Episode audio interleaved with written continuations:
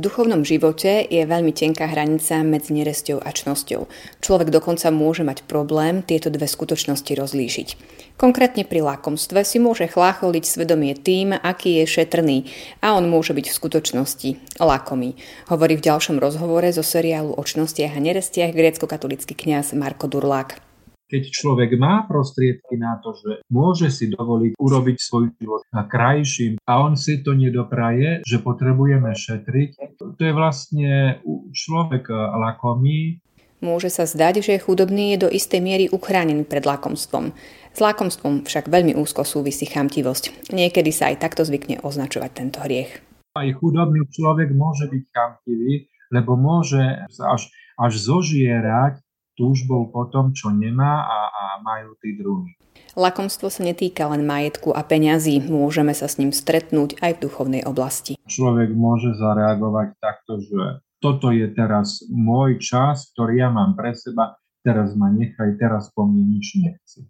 To je duchovné lakomstvo. Otec Marko Durlák v rozhovore tiež približuje konkrétne prejavy lakomstva, ktoré na prvý pohľad ani nemusíme rozpoznať. Hovorí aj o tom, ako náš sklon k lakomstvu súvisí s dôverou v Boha a ako účinne bojovať proti tejto neresti. Môže byť aj chudobný lakomý? Svetý Jan Zlatoustý nám zanechal veľmi pekný komentár na podobenstvo o boháčovi a Lazarovi. Keď zomrel Lazar, anieli ho zaniesli do Abrahamovho lona a keď zomrel boháč, tam sa iba konštatuje veľmi tak jednoducho a sucho, zomrel boháč a pochovali ho. A k tomu svätý Jan Zlatoustý hovorí, že netreba si myslieť, že to, že ten Lazar nemal nič a že bol chudobný, že toto bola jeho vstupenka do neba. Lebo chudoba sama o sebe nie je čnosť, ktorá by nám získala nebeské kráľovstvo. Byť chudobný nie je listok, nie vstupenka do neba. Rovnako, ako keď je niekto bohatý, to neznamená, že, že peklo sa pred ním otvára do Korán. Máme v tradícii kresťanskej veľa svetcov, ktorí boli králi, kráľovné princovia, to znamená, že boli bohatí a predsa si uctievame ako svety. Ale e, to, čo hovorí svätý Jan Zlatovský veľmi pekne, je, že to, že anieli nesú toho, toho Lazára do Abrahamovho lona, je vďaka tomu, že ten Lazár v celej svojej chudobe nezlorečil Bohu a nepreklínal Boha za to, že má takýto osud, nepreklínal e, boháča za to, že mu nič nedáva, lebo to podobenstvo hovorí, že ten boháč mu nič nedával a že Lázar iba túžil nasídiť sa odrobinkami, ktoré padali z jeho stola. Takže e, práve to, že on svoj stav prijal a že sa neponosoval a skutočne nezanevrel ani na ľudí, ani nepreklínal Boha, ale nie každý chudobný človek je toho schopný môže byť človek, ktorý trpí núdzou a, a bude preklínať Boha a, a vyčítať Bohu, prečo, prečo ho takto potrestal, prečo dovolil, aby, aby v takejto núdzi žil. A, a potom už vlastne tá chudoba človeku neprináša nejakú zásluhu, skôr naopak. Preto aj chudobný človek môže byť chamtivý, lebo môže, môže túžiť, tak môže sa až, až zožierať túžbou po tom, čo nemá a, a majú tí druhí. Ste spomenuli chamtivosť. Niekedy sa aj takto zvykne označovať hriech lakomstva. Ide teda o synonyma? Mohli by sme povedať, že do istej miery sú to synonyma, ale cítime, že, že jednotlivé výrazy, aj keď sú synonyma, majú trošku svoje odtienky. Keď povieme o niekom, že je lakomý, tak e, máme na mysli človeka, ktorý má nejaký majetok, ktorý nadobudol, alebo má teda dostatok peňazí, ale má problém z toho dať. Má, má problém čo si zaplatiť, lebo sa mu zdá, že to je drahé. Je lakomý jednoducho. Kým chamtivý človek skôr v nás evokuje predstavu niekoho, kto nemá, ale veľmi chce mať on sa ešte nedopracoval k nejakému majetku, a, ale pošpuľuje a, a snuje plány a, a uvažuje o tom, ako sa k tomu dostať, ako sa vypracovať, aby toto a toto mal. Chamtivý človek teda robí všetko preto, aby získal, aby nadobudol. Kým mm-hmm. lakomý človek robí všetko preto, aby nestratil z toho, čo už má. Na prvý pohľad sa ani nemusí človeku javiť, že je lakomý, veď má peňazí tak akurát a snaží sa s nimi nejako hospodáriť. Spomente nejaké konkrétne prejavy lákomstva, ktoré napovedajú, že predsa len môže mať človek e, sklon k lakomstvu.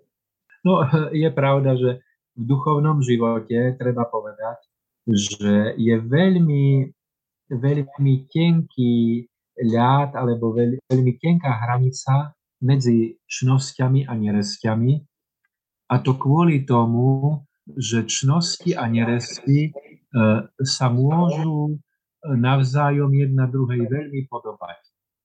Takže človek dokonca môže ani, ani netušiť, alebo môže nevedieť rozlíšiť, že sa jedná o neresť a on si bude myslieť, že že je to cnosť. Napríklad konkrétne pri, pri tejto našej chamtivosti alebo lakomstve, niekto sa môže upokojovať alebo chlácholiť si svoje svedomie tým, že je šetrný. A on môže byť v skutočnosti lakomý. To je to, čo hovorím, že lakomý človek má problém dať. A, ale on povie, ja nie som lakomý, veď, veď ja šetrím, ja šetrím, aby sme mali na horšie časy, alebo šetrím, aby, aby mali moje deti, ale my na tom človeku napríklad vidíme, že on nedožičí ani sebe. A keď človek má prostriedky na to, že, že môže si dovoliť aj vylepšiť alebo tak urobiť svoj život krajším, pestrejším aj, aj práve tým, že má prostriedky, ktoré mu to umožňujú, a on si to nedopraje s týmto argumentom, s, to, s touto výhovorkou, že, že potrebujeme šetriť, tak e, to je vlastne človek e, lakomý, ktorý do istej miery, už môžeme povedať, aj trpí, pretože e, každá, každá neresť spôsobuje človeku aj utrpenie a on sa potom ani ne, nevie tešiť zo života. No s týmito peniazmi, ono to je také, také zaujímavé, presne, hej, že ako mať k ním taký zdravý vzťah, ako nemyslím to v tom zmysle, že teraz nejaké akože finančné poradenstvo dávať, ale naozaj, že aby nás tak ako keby nedeformovali. Musíme si povedať aj priznať, že peniaze potrebujeme, pretože potrebujeme žiť. Potrebujeme fungovať, potrebujeme si kúpiť jedlo, šatstvo, potrebujeme mať strechu nad hlavou, čiže my nemôžeme sa peniazy ako taký vzdať. Mať zdravý vzťah k peniazom pre mňa osobne znamená vedieť ich používať na to, čo potrebujem v prvom rade a nejak tak sa zdravo vychovať k tomu, aby sme nehromadili veci, ktoré nepotrebujeme.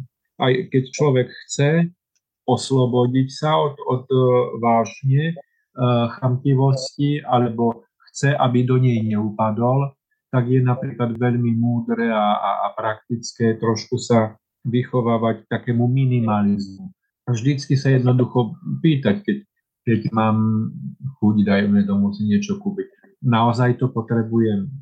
Nebudem môcť bez toho žiť, alebo stane sa môj život horším, keď to nebudem mať a podobne. Takže, a, a to sú práve tie myšlienky, ano, lebo hovoríme, že boj s neresťami je boj s myšlienkami, tak to je ten dialog vnútorný, ktorý vedie človek sám so sebou, so svojimi myšlienkami a, a takto sa vychováva, že jednoducho si pe, toto nepotrebujem, toto nemusím mať, čím ale nechcem povedať, že aby neupadol do celkom opačného extrému, že si nedopraje ani, ani to najnutnejšie, čo potrebuje. Spomenuli sme už takú tú nespokojnosť, že človek túži mať viac. Čo to o nás vypoveda? Znamená to, že sme automaticky chamtiví, keď túžime mať viac, aby sme mohli sebe alebo niekomu inému dopriať? Nespokojnosti ako takej sa netreba báť, pretože nespokojnosť sama o sebe není problémom. Skôr naopak, možno ju vnímať pozitívne, pretože iba človek, ak je nespokojný, povedzme sám so sebou, tak môže mať aj túžbu to zmeniť. Ak je, ak je nespokojný so svojím stavom, znamená to pre neho, že má túžbu po niečom lepšom. Keď človek túži, aby, aby sa, dajme tomu, jeho, jeho vnúčata alebo jeho deti mali lepšie, než, má, než sa mal on sám a má na to prostriedky, že, že môže to zlepšiť a zabezpečiť, nedá sa tomu nič vytknúť. Takže nespokojnosti ako takej by som sa nebál, Bal by som sa skôr niečoho iného a to je to, že človek túži po veciach, ktoré, ktoré nepotrebuje. Jednoducho, toho sa treba bať, lebo byť nespokojný je v poriadku, ale, ale, chcieť uh, zhromažďovať veci, ktoré sa fakt iba budú zhromažďovať, akumulovať a človek ich ani nevyužije, alebo ich nepotrebuje, toto je problém. Čiže aj, tu, aj pri tej nespokojnosti tak akože ísť tak hlbšie, hej, že čo je ako keby príčinou tej nespokojnosti. Áno, ísť hlbšie a zároveň sa pýtať, či keď nadobudnem nejakú vec, alebo či to získam, či už budem spokojnejší, či ma to urobí šťastnejšie. Lebo pokiaľ má človek tendenciu iba, iba zhromažďovať, tak je logické, je logické, že šťastnejšie nebude a, a tú vec bude mať, ale už bude myslieť na ďalšiu to lakomstvo sa tak spája uh, väčšinou s materiálnymi vecami. Ako sa prejavuje v tom duchovnom živote? Keď hovoríme, že človek lakomý má problém dať čosi zo, zo svojho, má problém sa toho vzdať, aj e, aplikovať napríklad na čas. Vzdať sa svojho času pre dobro niekoho, svojich blízkych alebo pre dobro človeka, ktorý to potrebuje a človek môže zareagovať takto, že toto je teraz môj čas, ktorý ja mám pre seba, teraz ma nechaj, teraz po mne nič nechci. To je duchovné lakomstvo. Alebo povieme o niekom, že je skúpi na slovo. Niekto možno potrebuje radu v nejakej ťažkej situácii, kedy sa nevie rozhodnúť pre niečo a, a pozná človeka, ktorý je rozvážny, ktorý by mu mohol pomôcť a dotyčný nejak nemá ochotu, je teda skúpi na slovo, to je tiež istá forma duchovného lakomstva, takej neochoty mm, nepodať tomu druhému pomocnú ruku. Čo o lakomstve hovorí Svete písmo? Na čo nás upozorňuje? Spomenuli sme už podobenstvo o boháčovi Lazarovi, ktoré je veľmi pekné. Takým najvýraznejším a zda, a zda príkladom je apoštol Judáš, ktorý tiež z chamtivosti neváhal a nebal sa predať svojho učiteľa. Veľmi tak výrazne e, varuje svätý Pavol pred lakomstvom, pred chamtivosťou, keď napríklad e, v liste Efezanom hovorí, že smilstvo a akákoľvek nečistota alebo lakomstvo nech sa medzi vami ani len nespomenú. Čiže nie len e, hovoriť o nejakých, tak by som povedal moderne, pikantných veciach, nemá miesto v, komunite kresťanov, ale aj práve tieto reči na tému, koľko máš, koľko si získal, koľko si investoval a, a také špekulácie, to tiež svedčí o tom, že že človek je priviazaný k týmto veciam a, a ustavične to rozoberá a svätý Pavol povie aj toto, nech sa ani len nespomína medzi vami, ako sa patrí na svety. Alebo napríklad v liste Kolosanom Pavol výrazne lakomstvo alebo chamtivosť nazýva modlo službou. Sveté písmo hovorí, že z plnosti srdca hovoria ústa. A keď stretneme človeka, a koľkokrát ho stretneme a cítime, že on hovorí iba o tom, že on inú tému nepozná, iba koľko má výdavkov a, a, a koľko musí za všetko zaplatiť a, a, a málo príjmov a tak, tak zasvieti nám taká kontrolka, že keď stále o tom hovoríš, to znamená, že tvoje srdce je tým naplnené a, a to znamená, že, že si väzňom tejto veci a, a vlastne páchaš modloslužbu, lebo, lebo si Boha z tohto úplne. Aké zbranie máme na boj s lakomstvom?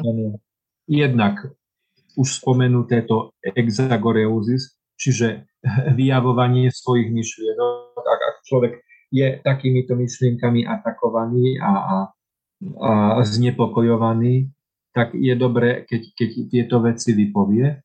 pred niekým, komu dôveruje, pred duchovným otcom.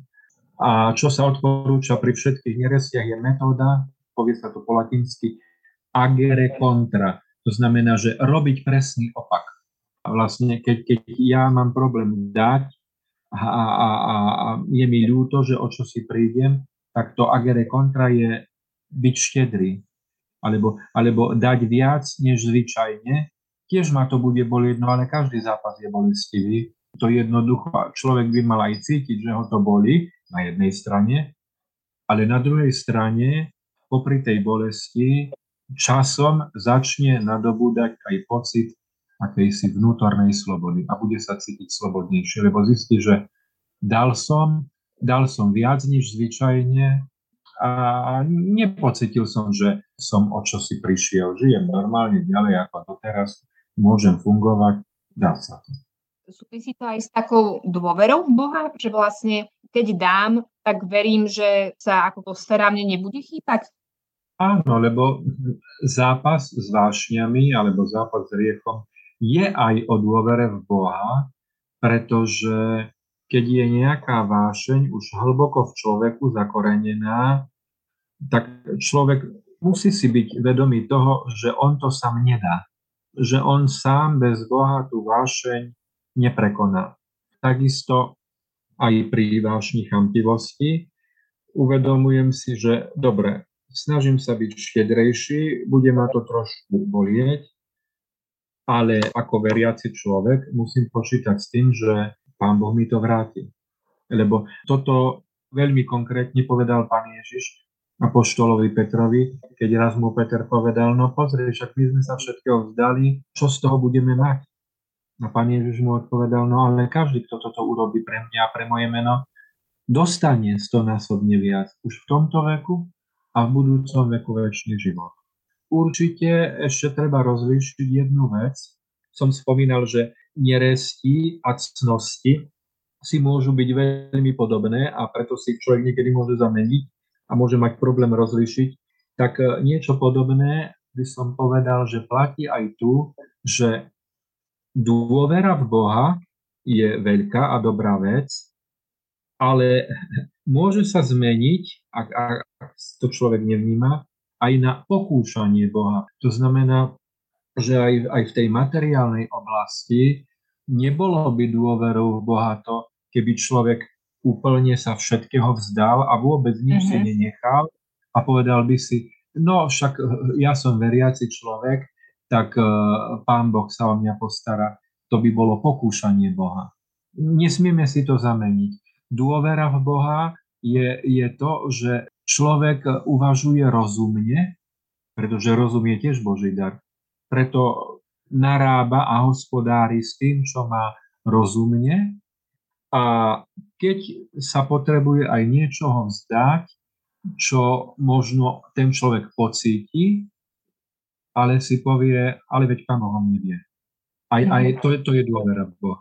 Pokúšanie Boha by bol extrém pri testovaní cnosti, alebo jedna z takých úplne jednoduchých uh, definícií, čo je cnosť, je to, že cnosť je stred medzi dvoma extrémami. Všetkým extrémom sa treba určite vyhýbať.